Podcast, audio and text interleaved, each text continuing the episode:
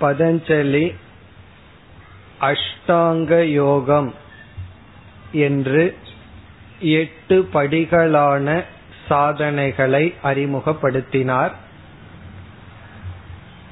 இந்த யோக சூத்திரத்திற்கே முக்கியமான கருத்து அல்லது யோக சூத்திரம் பிரசித்தமாக இருப்பதே இந்த அஷ்டாங்க யோகம். இந்த எட்டு படிகளை அனைத்து மதத்தில் இருப்பவர்களும் ஏற்றுக்கொள்கின்றார்கள். ஆனால் யோக சூத்திரத்தில் ஜீவாத்ம தத்துவம் ஈஸ்வர தத்துவம் என்றெல்லாம் வரும்பொழுதுதான் கருத்து வேறுபாடு வருமே தவிர இந்த சாதனைகளை பற்றி பேசும் பொழுது அதில் கருத்து வேறுபாடு இல்லை. நம்மை பண்படுத்த எட்டு படிகளாக இவர் சாதனைகளை வகுத்து கொடுத்துள்ளார். அதில் யமக என்பதை நாம் பார்த்து முடித்தோம். யமக என்கின்ற முதல் படியானது ஐந்து சாதனைகளினுடைய கூட்டமாக நாம் பார்த்தோம். அஹிம்சா சத்தியம் அஸ்தேயம் பிரம்மச்சரியம் அபரிக்கிரகம். இந்த ஐந்தும் சேர்ந்தது யமக என்று சொன்னார். இந்த யமக என்பது செய்ய வேண்டும் இதை செய்தாக வேண்டும் என்பதில் முக்கியத்துவம் இல்லை. செய்யக்கூடாது என்பதில் தான் முக்கியத்துவம். இப்ப யமக என்றால் யமயதி நிவர்த்தயதி இது யமக. இதில் வந்து அஹிம்சா என்ற சாதனையில் ஹிம்சை செய்யக்கூடாது என்பதுதான் முக்கிய உபதேசம். ஆகவே இது நம்மிடமிருந்து ஒரு செயலை உருவாக்கும் சாதனை அல்ல. நம்மை அறியாமல் ஹிம்சை என்பது உருவானால் அதை தடுத்து நிறுத்துவது அஹிம்சா. இப்படி யமக என்ற ஐந்து சாதனையும் புதிதாக செய்வதல்ல அதற்கு எதிராக இருப்பதை செய்யாமல் இருத்தல். அதுதான் யமக. அதுல வந்து அஹிம்சா என்றால் ஹிம்சை செய்யாமல் இருத்தல். அடுத்தது வந்து சத்தியம் என்ற இடத்தில் நமக்கு தெரிந்த உண்மையெல்லாம் சொல்லுதல் என்பது இங்கு சாதனை அல்ல. சத்தியம் என்றால் சொல்வது உண்மையாக இருக்க வேண்டும். அல்லது பொய் சொல்லாமை. பல இடத்தில் சத்தியத்திற்கு லட்சணம் கொடுக்கும் பொழுது அனிருத்த வர்ஜனம் என்று சொல்வார்கள். அனிருத்தம் என்றால் பொய் வர்ஜனம் என்றால் தவிர்த்தல் பொய்யை தவிர்த்தல்.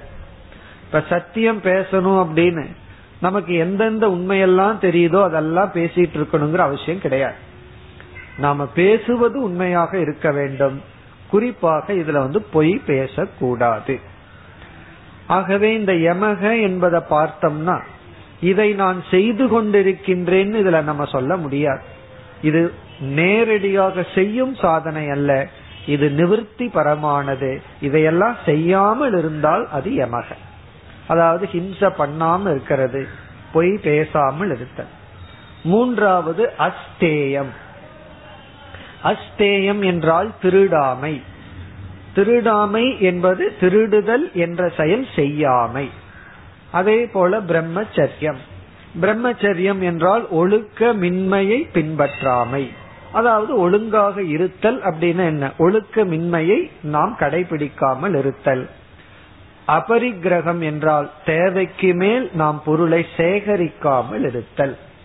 இவ்விதம் இந்த யமக என்ற சாதனையானது நேரடியாக செய்வதில் தாற்பயமில்லை இதை செய் என்று சொல்லவில்லை. இதை செய்யாதே.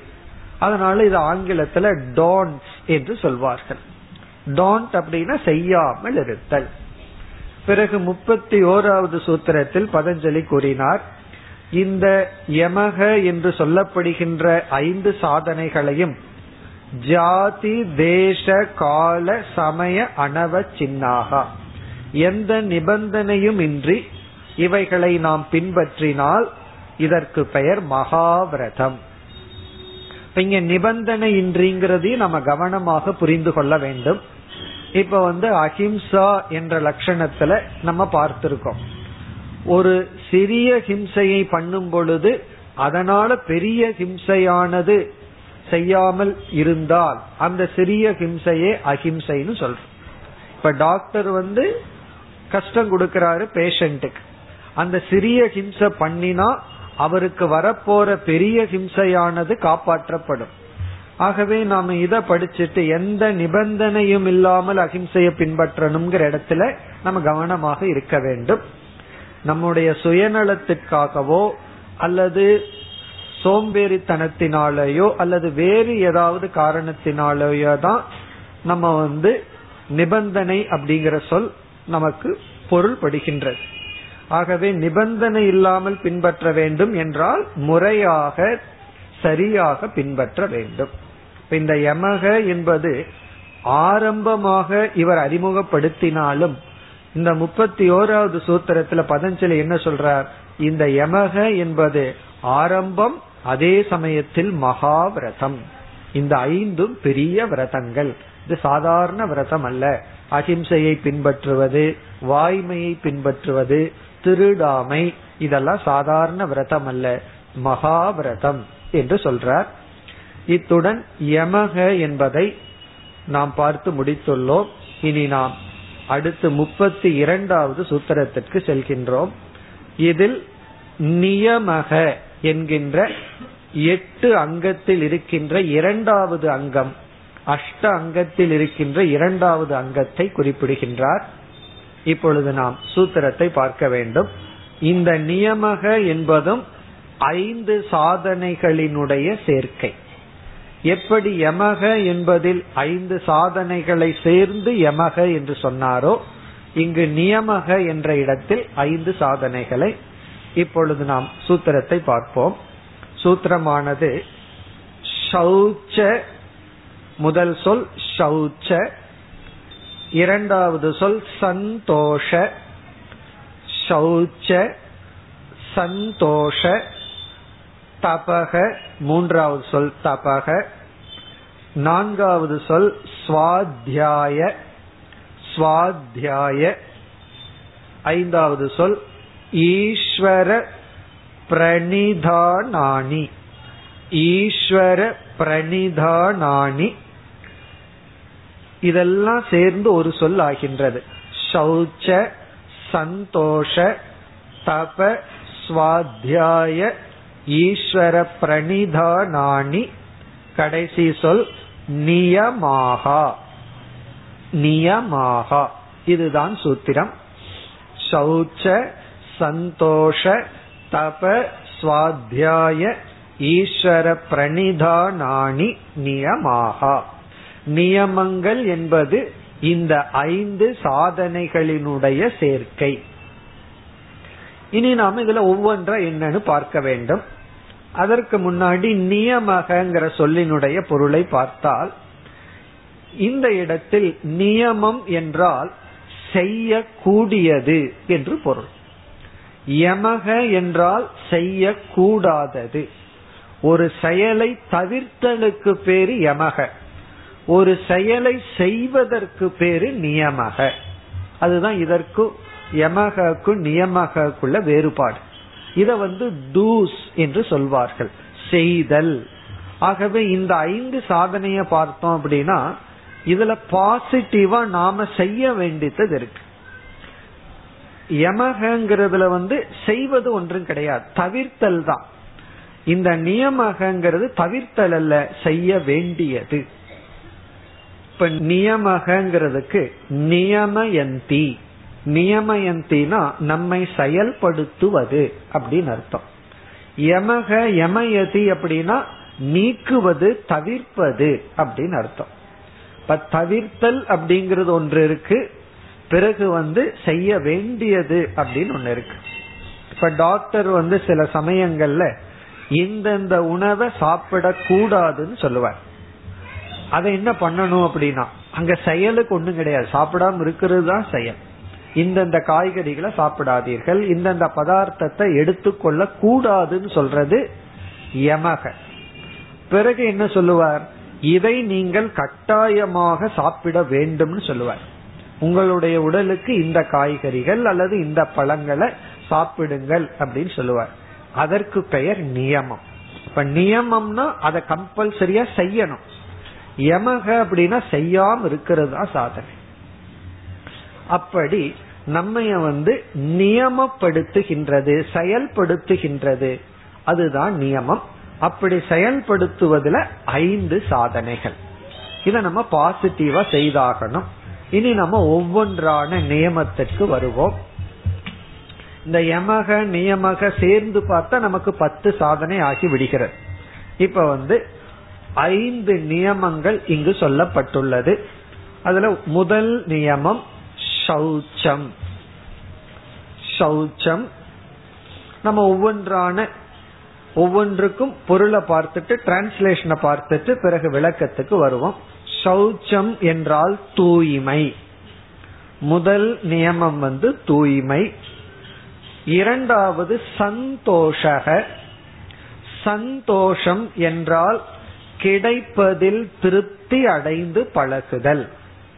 சந்தோஷம் என்றால் திருப்தியை வளர்த்தி பழகுதல் திருப்திக்கான முயற்சியில் ஈடுபடுதல் திருப்தி.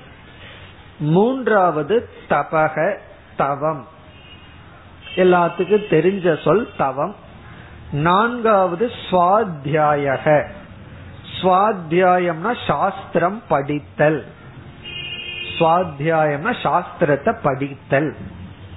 ஐந்தாவது ஈஸ்வர பிரணிதானானி ஈஸ்வர பிரணிதானம் என்றால் இறை வழிபாடு இறைவனை வழிபடுதல் இறைவனை வணங்குதல்.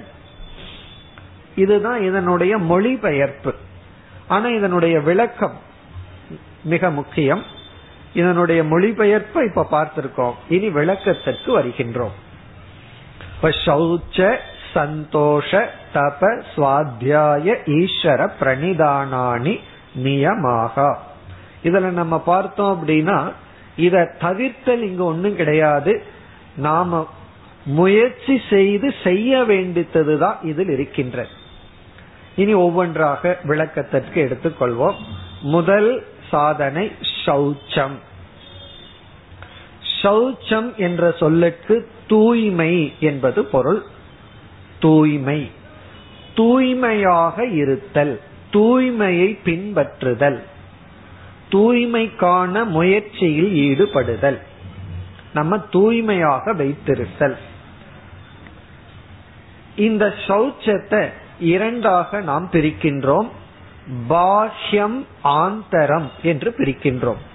பாஹ்ய சௌச்சம் ஆந்தர சௌச்சம். அது என்னன்னு பார்த்துட்டு பிறகு வந்து சௌச்சத்தை எப்படி பின்பற்றுதல் அதெல்லாம் நம்ம பார்ப்போம்.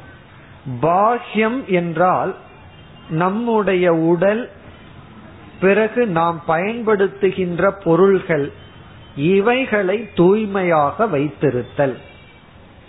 பாஹ்ய சௌச்சம்னா நம்மால காணக்கூடிய பொருள்களும் நம்மால் கையாளப்படுகின்ற பொருள்களையும் தூய்மையாக வைத்திருத்தல். பாக்கியம்னா நம்ம கண்ணுக்கு தெரிகிற பொருள். இந்த ஸ்தூல உடல் கண்ணுக்கு தெரியுது. அதை தூய்மையாக வைத்திருத்தல். பிறகு வந்து நாம் கையாளுகின்ற பொருள்களை தூய்மையாக வைத்திருத்தல். அதான் பாக்கிய சௌச்சம்.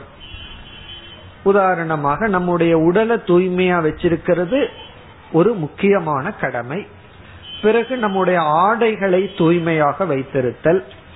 பிறகு நம்முடைய இருப்பிடம் வீட்டை தூய்மையா வச்சிருக்கிறது சுற்றுப்புறத்தை தூய்மையாக வைத்திருத்தல் நாம படிக்கிற புஸ்தகத்தை தூய்மையா வைத்திருத்தல் அப்படி இந்த உடல் உடலுக்கான ஆடைகள் பிறகு வீடு சுற்றுப்புற சூழ்நிலைகள் அனைத்தையும் தூய்மையாக வைத்திருத்தல். நாம எதையெல்லாம் பயன்படுத்துறோமோ அதை தூய்மையாக வைத்திருத்தல். கழிவறை உட்பட நாம் தூய்மையாக வைத்திருக்க வேண்டும். அதாவது வந்து அசுத்தம் அப்படிங்கிறது நாம எந்த இடத்த தூய்மையா வச்சிருக்கலையோ அதுதான் அசுத்தம். தூய்மையா வச்சிருந்தா எல்லா இடமே சுத்தம் தான் நம்ம வந்து சமையலறைய தூய்மையா வைத்து கொள்ளவில்லை அப்படின்னு வச்சுக்குவோமே அது வந்து அசுத்தம். கழிவறைய தூய்மையா வச்சிருந்தா அங்க சுத்தம் இருக்கின்ற ஆகவே இது வந்து இது கீழான இடம் இது மேலான இடம்னே கிடையாது. வீட்டுல வந்து கழிவறை வந்து கீழான இடம் சமையலறை உயர்ந்த இடம் அப்படிங்கிறது கிடையாது. தூய்மையா வச்சிருக்கிற இடம் உயர்ந்த இடம் அசுத்தமாக வச்சிருக்கிற இடம் கீழ்மையான தாழ்மையான இடம். ஏன்னா பலர் வந்து சாஸ்திரம் படிப்பவர்களும் கூட இந்த மாதிரி விஷயத்துல தவறு செய்கிறார்கள். அந்த ஒரு அவேர்னஸ் வருவதில்லை. வீட்டுல பார்த்தோம் அப்படின்னா அதாவது தூய்மையாக நாம் வைத்திருப்பதற்கான முயற்சியில் ஈடுபடுவதில்லை. பலருடைய வீட்டுல நம்ம பார்க்கையில அங்க தூய்மை இல்லை. அது மட்டுமல்ல ஆலயத்துக்கு வந்து பார்த்தோம்னா அது அதை விட தூய்மையாக வைத்திருப்பது நம்முடைய கடமை. ஆலயத்திற்கு வருபவர்களுடைய கடமை. அப்படி நாம் வழிபடுகின்ற இடம் வீடு பொருள்கள் ஆடை இவைகள் அனைத்தையும் தூய்மையாக வைத்திருத்தல். இதற்கும் மோக்ஷத்துக்கு சம்பந்தம் இருக்கு. மோக்ஷம் அப்படிங்கறது ஒண்ணு வேணும்னா ஆரம்பத்திலேயே பாக்கிய சுத்தி நமக்கு வேண்டும்.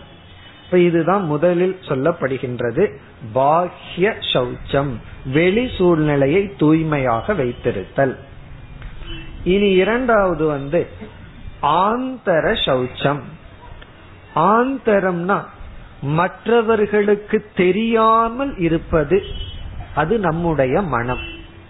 பாக்கியம்னா எல்லாராலையும் பார்க்கக்கூடியது. அதை தூய்மையா வச்சிருக்கணும். மற்றவர்கள் பார்க்காதது நம்முடைய மனம். பொதுவா நம்முடைய டெண்டன்சி என்னன்னா மற்றவங்க பார்க்கிற இடத்த தான் சுத்தமா வச்சிருப்போம். மற்றவங்க பார்க்காத இடத்த ரொம்ப அசுத்தமா வச்சிருப்போம். வீட்லயே ஃப்ரண்ட் ரூம் வேணா சுத்தமா இருக்கலாம். அப்படிதான் சொல்லணும். இருக்கலாம். ஏன்னா நாலு பேர் வந்து போவார்கள். உள்ள போக போக பார்த்தோம் அப்படின்னா அது வந்து அது குப்பை கோலமா இருக்கலாம். காரணம் என்ன? யாரும் பார்க்கலையே. நம்ம நினைக்கிற நான் பார்க்கிறேனே அப்படி நினைக்கணும். நான் பார்த்துட்டு இருக்கிறேனே நான் குடியிருக்கிற வீடு அந்த ஒரு எண்ணம் இருக்க வேண்டும். அப்படி பார்க்கையில நம்முடைய மனம் இருக்கே அது யாரும் பார்ப்பதில்லை. யாருக்குமே தெரியறதில்ல நமக்குள்ள என்ன என்ன ஓடிட்டு இருக்குன்னு சொல்லி. அந்த மனம் வந்து ஆந்தரம். அது மற்றவங்களுக்கு தெரியுதோ இல்லையோ அதை தூய்மையாக வச்சிருக்கிறது தான் ஆந்தர சுத்தி. இப்ப ஆந்தர சுத்தி என்றால் சித்த சுத்தி மனதை தூய்மைப்படுத்துதல். எப்படி உடலை தூய்மைப்படுத்துறோமோ உடலை வந்து ரெண்டு விதத்துல தூய்மைப்படுத்துறோம். ஒன்று உடலில் இருக்கின்ற துர்வாசனைய நீக்கிறோம். அதற்கு பிறகு என்ன பண்றோம்? நல்ல வாசனைய வேற சேர்த்திக்கிறோம். ரெண்டு வேலை பண்றோம் துர்வாசனைய நீக்குதல் சுகந்த வாசனைகளை எல்லாம் உடல்ல பூசிக்கொள்ளுதல். பவுடர் அது எத்தனையோ நம்ம பண்றோம். அதே போல மனசுக்கு ரெண்டு பண்ணணும்.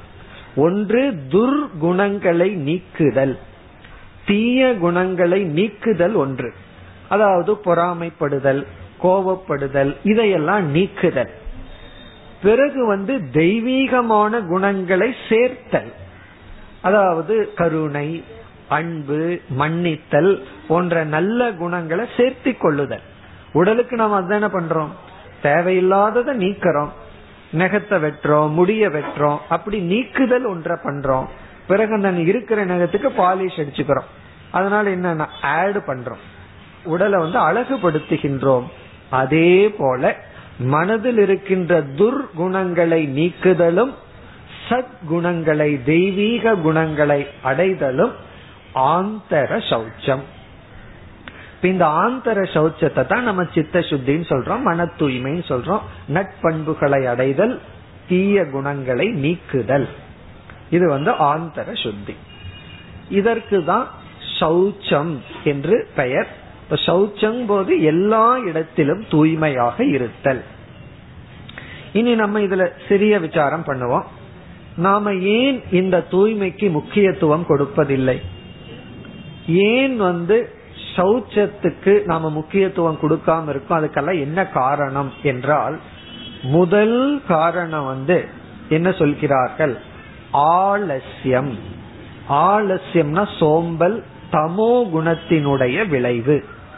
நமக்கு தமோ குணம் இருக்கிறதுனாலதான் நாம வந்து தூய்மைப்படுத்தும் செயலில் ஈடுபடுவதில்லை. ஏன்னா தமோ குணத்தில் இருப்பவர்களுக்கு தூய்மையா இருந்தா தூக்கம் வராது. அசுத்தமா இருக்கணும். காரணம் என்ன? அது சமோ குணத்தினுடைய விலை. சத்துவ குணத்தில் இருப்பவர்கள் பார்த்தோம் அப்படின்னா தூய்மையா இருந்தா தான் அவர்களால இருக்க முடியும். இப்ப யாராவது வீட்டில இருந்து எங்காவது ஒரு பத்து நாள் வெளியே போயிட்டு வருவார்கள். வீட்டுல வந்து குப்பையெல்லாம் படிஞ்சிருக்கும். சில பேர் வந்து அப்படியே படுத்து சந்தோஷமா தூங்குவார்கள். அது என்னதான் இருந்தாலும் பரவாயில்ல தூக்கம் வந்துடும் ஆனா சில பேர் டிராவல் பண்ணிட்டு ரொம்ப கஷ்டப்பட்டு வீட்டுக்கு வந்திருப்பார்கள். அவர்களால சத்துவ குணத்துல இருந்தா தூய்மைப்படுத்தாமல் உறங்க முடியாது. முதல்ல தூய்மைப்படுத்திட்டு தான் மற்ற வேலையை பார்க்க முடியும். சில பேர்த்துக்கு அப்படி இல்லை. அதே போல பசி எடுக்குதுன்னு சொன்னா குளிச்சிருக்கிறோமோ இல்லையோ சாப்பிட்றது ஃபர்ஸ்ட் சில பேர்த்தினால அது முடியும். சில பேர்த்தினால அது முடியாது. உடலை தூய்மைப்படுத்திட்டு தான் அப்படின்னு சொல்லி. சில பேர் காலையில எழுந்தவுடன் பல் துவக்காமையே காஃபி குடிப்பார்கள். அது பல் துவக்காம காஃபி குடிச்சா தான் காஃபில ஏதோ டேஸ்ட் இருக்குதோ என்னமோ தெரியல. அதற்கு பிறகு அவர்கள் எதற்கு பல் துவக்கிறாங்கன்னு தெரியல. ஏன்னா காஃபியே அந்த வேலையை பண்ணிடுது. காரணம் என்ன? அது ஒரு விதமான சோம்பல் அது ஒரு விதமான தமோ குணம் இழிவான குணம். எத்தனை பேர்த்துக்கு நமக்குள்ள இருக்கோ தெரியல. அட்லீஸ்ட் இந்த கேட்டதுக்கு அப்புறமாவது மாறணும். நமக்கு வந்து தூய்மைங்கிறது ரொம்ப முக்கியம். முதல் காரணம் வந்து தமோ குணம் சோம்பல். காரணம் என்னவென்றால் நாம தூய்மையா வச்சிருக்கணும் அப்படின்னா அதற்காக முயற்சி செய்ய வேண்டும் உழைக்க வேண்டும். நம்மோட உடல்ல இருந்து உழைப்பு தேவைப்படுகின்றது. அதனாலதான் நியமம்னு சொன்னாவே ஏதோ ஒன்று செய்தல். செய்யறதுக்கு பேரு தான் நியமம். செய்யாமல் இருக்கிறதுக்கு பேரு யமம். இப்ப நம்ம என்ன பண்ணி ஆகணும்? நம்ம தூய்மைப்படுத்தணும் அப்படின்னா தொடர்ந்து அதுக்கு நமக்கு முயற்சி இருந்துட்டே இருக்க வேண்டியது இருக்கு. அது இல்லாமல் இருப்பதற்கு காரணம் வந்து ஆலசியம் தமோ குணம். அப்ப நம்ம தூய்மையா இருக்கணும் என்றால் நம்ம கொஞ்சம் ரஜோகுணத்தை வளர்த்தி கொண்டு செயல்பட வேண்டும். செயல்பட்டுத்தான் நம்ம தூய்மையாக வைத்திருக்க முடியும். பிறகு எந்த ஒரு பொருளையும் தூய்மைப்படுத்தணும் என்றால் உடலிருந்து மட்டும் நமக்கு உழைப்பு செலவாவதில்லை பொருள் செலவும் ஆகும். ஒரு பொருளை தூய்மைப்படுத்தணும்னா அதற்கான பொருள்களை வாங்கி நம்ம தூய்மைப்படுத்த வேண்டியது இருக்கு. பலர் வந்து அதற்கு தயாரா இல்லை. இந்த மெயின்டெனன்ஸ் வந்து பண்றது யாருமே தயாரா இல்லை. சில பேர் வந்து முப்பது லட்சம் ரூபாய் கொடுத்து வீடு கட்டுவார்கள். அதுக்கு அவ்வளவு செலவு. ஆனா ஒரு பத்தாயிரம் ரூபாய் கொடுத்து மெயின்டைன் பண்றதுக்கு தயாரா இல்லை. ஏன்னா பெயிண்ட் அடிக்கணும் தூய்மையா வச்சிருக்கணும் இந்த மெயின்டெனன்ஸ் இருக்கே. அதற்கு யாருக்குமே மனசு வர்றதில்லை. அது என்ன காரணமோ தெரியல. அந்த மெயின்டெனன்ஸ் ரொம்ப முக்கியம். ஒன்றை உருவாக்குவதற்கு எவ்வளவு கஷ்டப்பட்டமோ அதே கஷ்டப்பட்டுட்டு இருந்தா தான் அதை ஒழுங்கா மெயின்டைன் பண்ணிட்டு இருக்க முடியும். அப்படி இந்த சௌச்சம் அப்படிங்கறத பின்பற்ற வேண்டும் என்றால் உடலளவிலேயும் உழைப்பு தேவைப்படும் பொருளும் தேவைப்படும். நம்ம பொருளையும் செலவழிக்க வேண்டியது இருக்கு. அதுக்கெல்லாம் விருப்பம் இல்லாமல் அல்லது அதற்கு மனம் இல்லாமல் அசுத்தத்திலேயே இருந்து இருந்து மக்கள் பழகி கொண்டு இருக்கின்றார்கள் ஒரு விளக்காசிரியர் அழகா சொல்றார் நீ வெளி அசுத்தத்துல உன்னுடைய மனசு சந்தோஷப்பட்டு பழகிடுதுன்னா உள் அசுத்தத்திலேயே உன்னுடைய மனது சந்தோஷப்பட்டு பழகிடும் வெளி சூழ்நிலை அசுத்தமா இருக்கிறத நீ காம்ப்ரமைஸ் பண்ணிட்டீனா எலி வெளி வெளி இருந்துட்டு போகட்டுமே அப்படின்னு விட்டுட்டீனா உனக்குள்ள இருக்கிற சில அசுத்தங்கள் உனக்கு தெரிந்தாலும் பொறாமைன்னு ஒரு அசுத்தம் இருக்கு கோபம்னு ஒரு அசுத்தம் இருக்கு பிறகு மற்றவர்களை பற்றி இழிவா பேசுகின்ற குணம்ங்கிறது ஒரு அசுத்தம் இருக்கு. இதெல்லாம் நீ பார்த்துட்டு நீ என்ன சொல்லுவ? இருந்துட்டு போட்டுன்னு விட்டு விடுவாய். காரணம் என்ன? வெளி விஷயத்தையே நீ வந்து விட்டு விடுகின்றாய்னா உள் விஷயத்தையும் நீ விட்டு விடுவாய் வெளி விஷயத்தை தூய்மைப்படுத்துறதுக்கு எவ்வளவு முயற்சி தேவையோ அதை விட பத்து மடங்கோ நூறு மடங்கு அதிக முயற்சி பண்ணாதான் உள் அசுத்தத்தை நீக்க முடியும். இவன் வந்து வெளி விஷயத்திலேயே அசுத்தத்தை காம்ப்ரமைஸ் பண்ணும்போது முயற்சி செய்யவில்லை என்றால் அவனால் எப்படி உள் விஷயத்தை தூய்மைப்படுத்த முயற்சி செய்வான்? ஆகவே வெளி விஷயம் வந்து மனதிலுடைய லிங்கம் அப்படின்னு சொல்ற. லிங்கம்னா அடையாளமா. ஒருவர் எவ்வளவு தூரம் மன தூய்மையோடு இருப்பாருங்கிறது அவர் வெளி விஷயத்துல எவ்வளவு தூரம் தூய்மையா இருக்கார் இல்லையா அப்படிங்கறதனுடைய அங்கம் என்று சொல்கிறார். இதுல நம்ம பார்த்தோம்னா சில செல்வந்தர்கள் வீடா இருக்கலாம் மாளிகையா இருக்கலாம் அல்லது சில குடிசையா இருக்கலாம். இங்க வந்து ஏழ்மை வந்து காரணமே அல்ல. சில பேர் தன்னுடைய குடிசை சிறிய வீட்டை தூய்மையா வைத்திருப்பார்கள். அதுக்காக புதிதா ஒரு பங்களா கட்டணும் அப்படிங்கிற அவசியம் இல்லை. சில பேர் ரொம்ப வசதியா இருப்பார்கள் அவ்வளவு பொருள் செலவழித்து வீடு கட்டியிருப்பார்கள் உள்ள தூய்மை இருக்க அப்படி இதுல வந்து ஏழ்மை அப்படிங்கிறது உள்ள வருவதில்லை. மனம்தான் நமக்கு முக்கியம். தமோ குணம் இல்லாது உழைக்கின்ற பொருளை வந்து தூய்மையா வச்சிருக்கிறதுக்காக செலவழிக்கின்ற மனம் இதெல்லாம் தான் நமக்கு ரொம்ப முக்கியம். குறிப்பாக நம்முடைய கடமை இது. நம்ம கோயிலுக்கு வர்றோம் அப்படின்னா பகவான வந்து நமஸ்கரிச்சுட்டு போனா அதுல ஏதோ ஒரு புண்ணியம் இருக்கு. அங்க ஏதாவது ஒரு குப்பைய நம்ம கையில் எடுத்துட்டு போய் எங்காவது நம்ம போட்டோம் அப்படின்னா பகவான் ஸ்பெஷலா நம்ம பாத்துருவார் சும்மா வந்து நெருங்கி போய் ரகளை அடிச்சுட்டு பகவான வழிபட்டோம்னாலும் கூட பார்க்க மாட்டார்.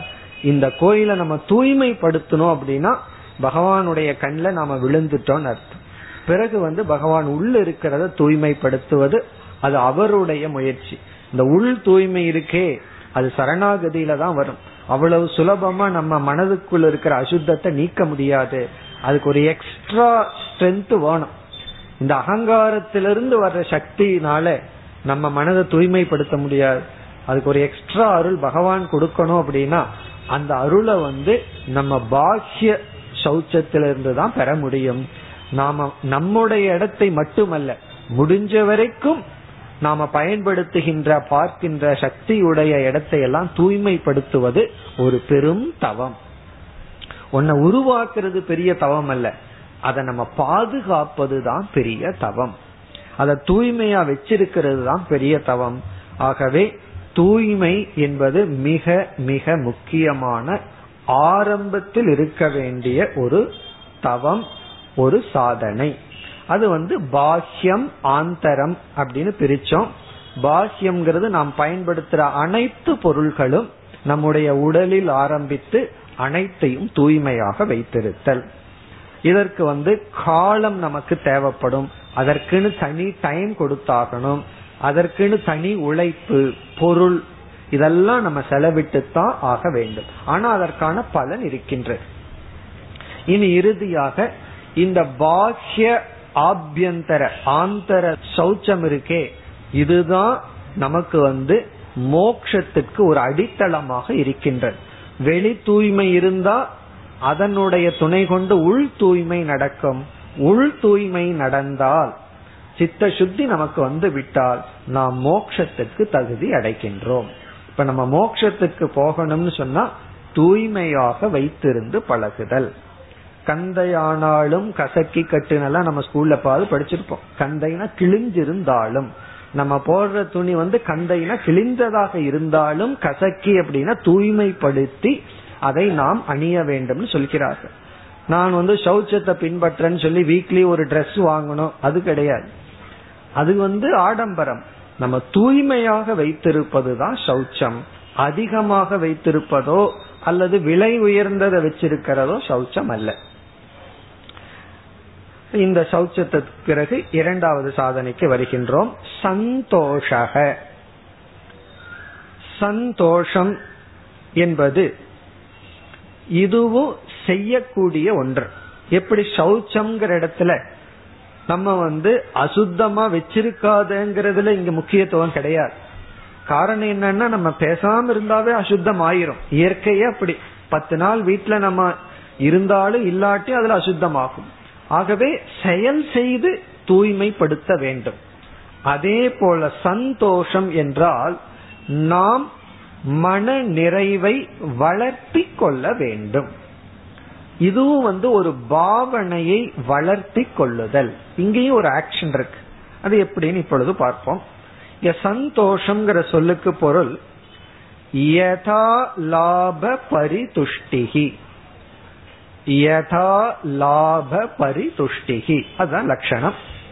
யதா லாபம் என்றால் எது நமக்கு கிடைத்துள்ளதோ யதா லாபம்னா லாபம்னா இந்த இடத்துல எது நமக்கு வந்து கிடைச்சிருக்கோ எது நம்மை அடைந்துள்ளதோ பரிதுஷ்டிகினா அதில் மகிழ்ச்சியை அடைதல்.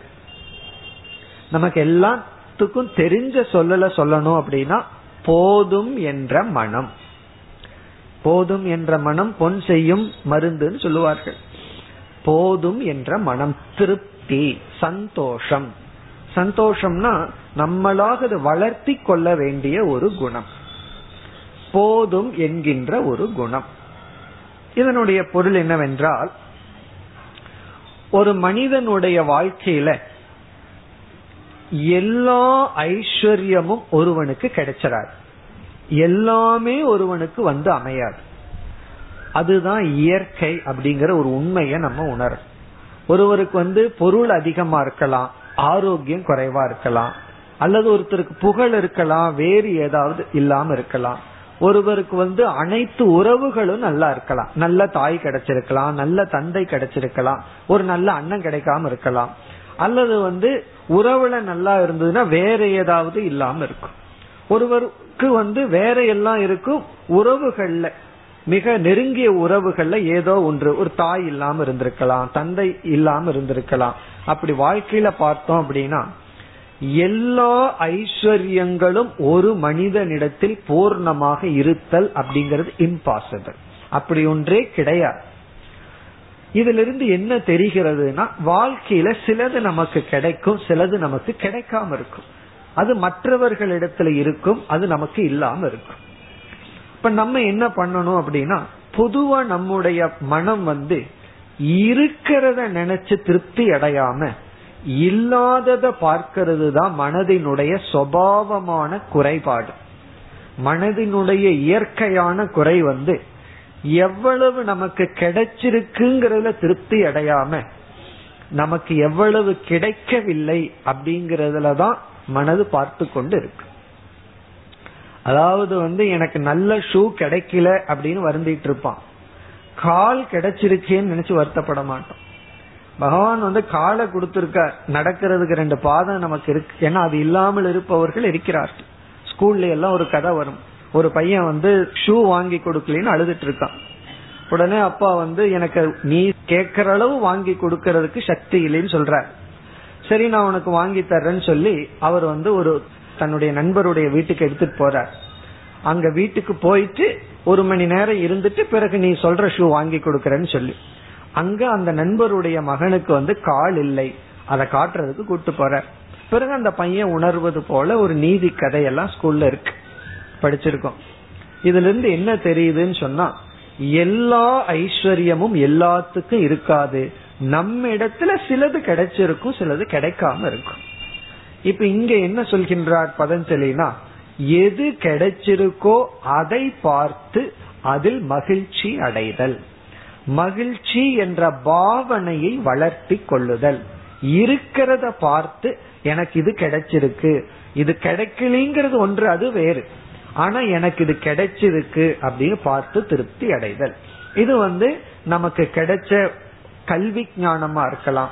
ஒருவன் வந்து கம்ப்யூட்டர் இன்ஜினியரிங் படிச்சிருக்கலாம். இனி ஒருவன் டாக்டர் படிச்சிருக்கலாம். இனி ஒருவர் சாதாரணமா ஒரு பிகாம் படிச்சிருக்கலாம் அல்லது பிஏ படிச்சிருக்கலாம். அறிவாக இருக்கலாம்.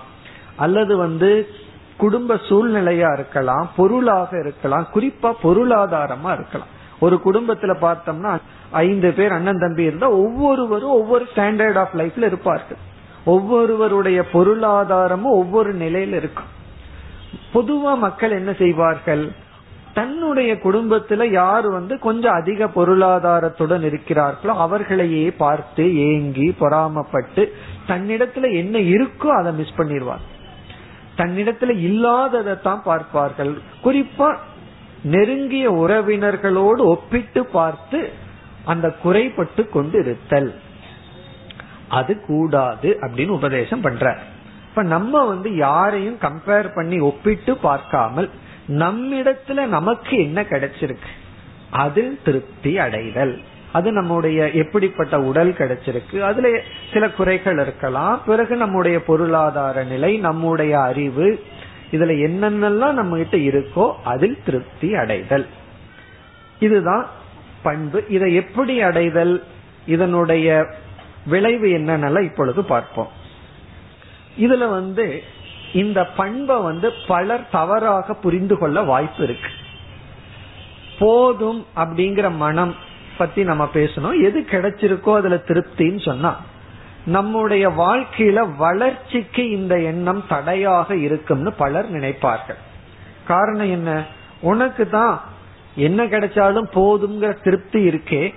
ஆகவே நீ உன்னுடைய வாழ்க்கை தரத்தை முன்னேற்றி கொள்ள மாட்டாய். என்ன கிடைச்சதுல திருப்தியா இருந்துட்டா நீ எப்படி உனக்கு வளர்ச்சி ஏற்படும்? பிறகு உன்னுடைய முயற்சிக்கும் இந்த எண்ணம் தடை என்ற ஒரு தவறான எண்ணம் பலருக்கு இருக்கு.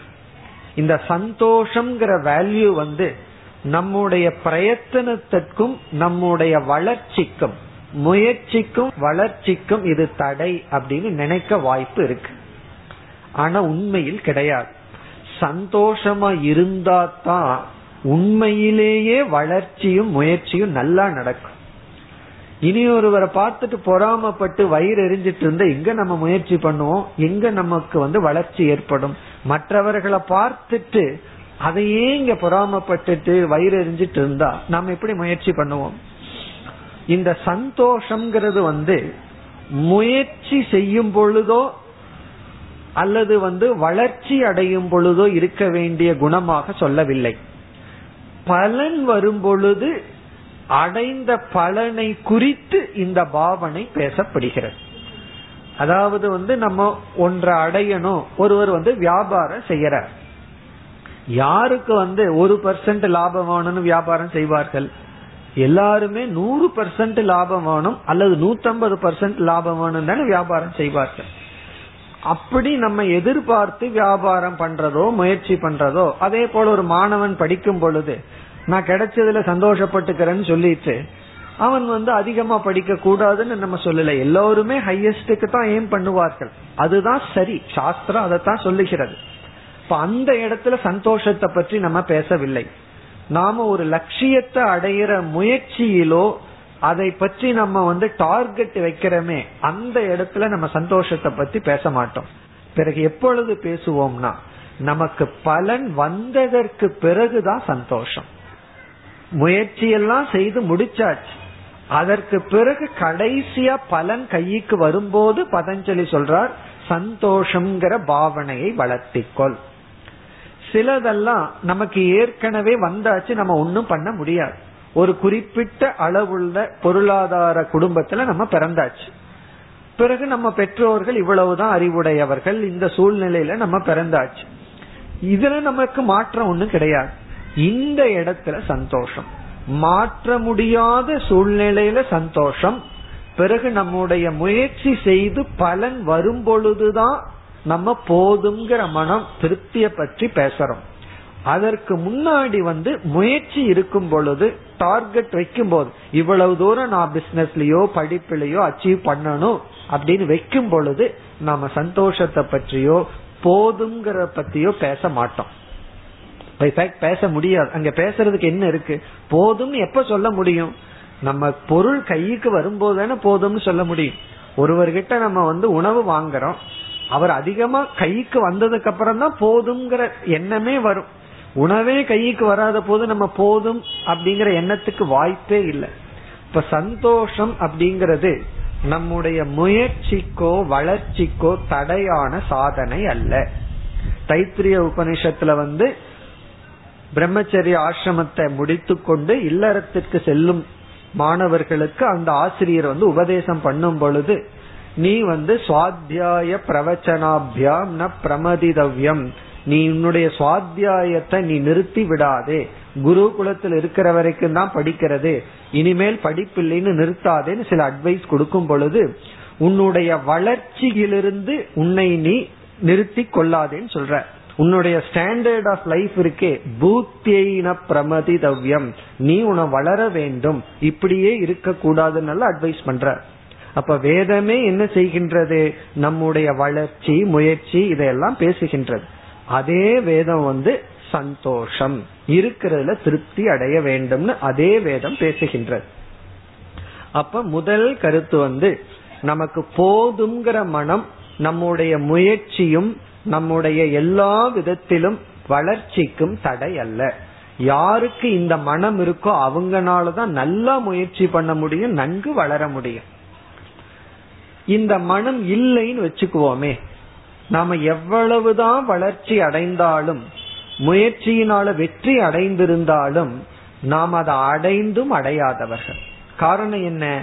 நம்ம மனசு எவ்வளவு இருக்கோ அதை பார்த்து சந்தோஷம் அடையாம எவ்வளவு இல்லையோ அதை பார்த்தே துக்கம் அடைஞ்சிட்டு இருக்கும் இது வந்து ஒரு விதமான பரிதாபத்திற்குரிய சாபம். எத்தனையோ சாபம் இருக்கு. இது வந்து ஒரு பரிதாபத்திற்குரிய சாபம். எப்படின்னா கையில சாதத்தை கொடுத்துட்டு சாப்பிடாதுன்னு சொல்ற மாதிரி. காரணம் என்ன? கையில் இருக்கு. ஆனா இவனால அனுபவிக்க முடியவில்லை. பார்த்துட்டு இருக்கோம். அனுபவிக்க முடியவில்லை. அதுதான் உண்மையான வேதனை. இல்லாதவன் அனுபவிக்க முடியாதது பரவாயில்ல. இருந்தும் அனுபவிக்க முடியலையேன்னு சில பேர் சொல்லிட்டு அழுவார்கள் அல்லவா? அது உண்மையா? இதுதான். சந்தோஷம் இல்லை என்றால் நம்மிடம் இருக்கிறத நம்ம பார்க்க மாட்டோம். இல்லாதத பார்த்து துக்கப்படுவோம். ஒருவர் வீட்டுக்கு போறோம். அவர் வந்து காஃபி கொடுக்கும் பொழுது ஒரு கிளாஸ்ல ஒரு முக்கால் கிளாஸ் கொடுக்கறாருன்னு வச்சுக்கோமே. முக்கால் கிளாஸ் வந்ததே பெரிய விஷயம். அதுல நம்ம சந்தோஷப்படுறோமா? இன்னைக்கு ஏன் கால் கிளாஸ் குறைஞ்சது? அவங்க நடந்து வரும்போது கீழே சிந்த கூடாதுங்கிறதுக்காக கொஞ்சம் குறைச்சு கொண்டு வந்திருக்கலாம். நம்ம மைண்ட் எதை பார்க்குதுன்னா அங்கு எவ்வளவு குறைஞ்சிருக்கோ அதைத்தான் பார்க்குதே தவிர எவ்வளவு நிறைஞ்சிருக்கோ அதை பார்க்கவில்லை. முக்கா கிளாஸுக்கு அவரை வாழ்த்திட்டு பாதி கிளாஸுக்கு வேணா சாபம் கொடுக்கலாம். ஆனா நம்ம என்ன பண்றோம்? குறைஞ்சதுக்கு முக்கா கிளாஸ் சாபம் கொடுத்து இன்னைக்கு இவ்வளவு குறைவா கொடுக்கறான். என்ன ஆச்சு இப்படி எல்லாம் தான் தோணும். பிறகு அதை குடிப்போம். சந்தோஷமாவா குடிக்கிறோம். அப்போ அது இருந்தும் அதை நம்ம அனுபவிக்காதவர்கள். இப்ப நம்முடைய மனதினுடைய பலகீனம் இதுதான். இதே போல வந்து ஆன்மீக பாதையில பயணம் பண்ணும் பொழுதும் ஒருவர் வந்து நாலஞ்சு வருஷம் சாஸ்திரம் படிச்சிருப்பார். அதுல சில சாதனைகள் பண்ணி ஓரளவுக்கு மனப்பக்குவம் வந்து முன்னேறி இருப்பார். அவர் எதை பார்க்கணும்னா நம்ம இவ்வளவு தூரம் அஞ்சு வருஷத்துக்கு முன்னாடி இருந்ததை விட இப்ப இவ்வளவு தூரம் முன்னேறி இருக்கோம்னு பார்த்தோம் அப்படின்னா அதுல ஒரு சந்தோஷத்துல நமக்கு உற்சாகத்துல மீண்டும் சாதனையில ஈடுபடுவோம். இன்னும் எனக்கு இந்த பலகீனம் இருக்கு இன்னும் கோபம் போகலையே பொறாம போகலையேன்னு போகாததையே பார்த்துட்டு இருந்தோம்னா நாம் ஒரு முடிவுக்கு வந்துருவோம். என்னதான் படிச்சாலும் இந்த ஜென்மத்துல இதுக்கு ஏறாதுன்னு நமக்கே நம்ம முடிவு பண்ணி நம்ம சாதனைய விட்டுருவோம். காரணம் என்ன? நாம தான் பலனை பார்த்து சந்தோஷப்படலையே. நம்ம அடைய வேண்டியதையே பார்த்துட்டு இருந்தோம் அப்படின்னா பிறகு நமக்கு உற்சாகப்படுத்துவதற்கு யார் இருக்கா? அப்போ நம்ம செயல்ல ஈடுபடுத்தி நம்ம மீண்டும் வளர்ச்சிக்கு தூண்டுவது என்னன்னா சந்தோஷம். ஏன்னா இந்த சந்தோஷம் தான் இந்த அஞ்சு வருஷத்துக்குள்ள இவ்வளவு மாற்றமா எனக்கு? அல்லது இவ்வளவு காலம் நான் வந்து சாஸ்திரத்துல ஈடுபட்டு எனக்குள்ள இவ்வளவு மாற்றம்னா இதே போல இனி ஒரு கொஞ்ச நாள் ஈடுபட்டா இதை விட அதிக மாற்றம் எனக்கு கிடைக்கும் ஒரு நம்பிக்கை நமக்கு கிடைக்கும். ஆகவே நம்ம முதல்ல புரிஞ்சுக்க வேண்டியது சந்தோஷம் என்கின்ற ஒரு வேல்யூ ஒரு சாதனை வந்து நம்மை சரியாக முயற்சி செய்ய வைக்கும் நமக்கு அது ஊக்கத்தை கொடுக்கும் உற்சாகத்தை கொடுக்கும். அதனாலதான் பதஞ்சலி வந்து நியமத்துல இரண்டாவது சந்தோஷத்தை போட்டார். இப்ப சந்தோஷம்ங்கிறது வந்து திருப்தி பலனை அடையும் பொழுது நமக்கு எது கிடைச்சிருக்கோ அதுல திருப்தி. இனி ஒரு மனோ தத்துவ நிபுணர் வந்து மிக அழகா ஒரு கருத்து சொன்னார். அவர் என்ன சொன்னார் என்றால் எனக்கு வந்து எத்தனையோ வாழ்க்கையில எத்தனையோ அச்சீவ்மெண்ட் எத்தனையோ காரியத்தை நான் சாதிச்சிருக்கேன். என்னிடத்துல எத்தனையோ திறமைகள் இருக்கு. அதையெல்லாம் பார்த்து சந்தோஷப்பட்டுட்டு பிறகு தன்னிடத்துல பல பலகீனங்களும் இருந்திருக்கு. அதை அவர் பார்க்கிறார். எனக்கு இவைகளெல்லாம் இல்லை. இனி ஒரு டாக்டருக்கு இருக்க வேண்டிய சில பிளஸ் பாயிண்ட் இனி ஒரு டாக்டருக்கு இருந்த சில சூழ்நிலைகள் எல்லாம் தனக்கு இல்லை. தனக்கு இந்தந்த மைனஸ் பாயிண்ட் எல்லாம் இருக்குன்னு பார்த்துட்டு அவர் என்ன சொல்றார்? அது எனக்கு பிளஸ்ஸிங் அப்படின்னு சொல்றார்.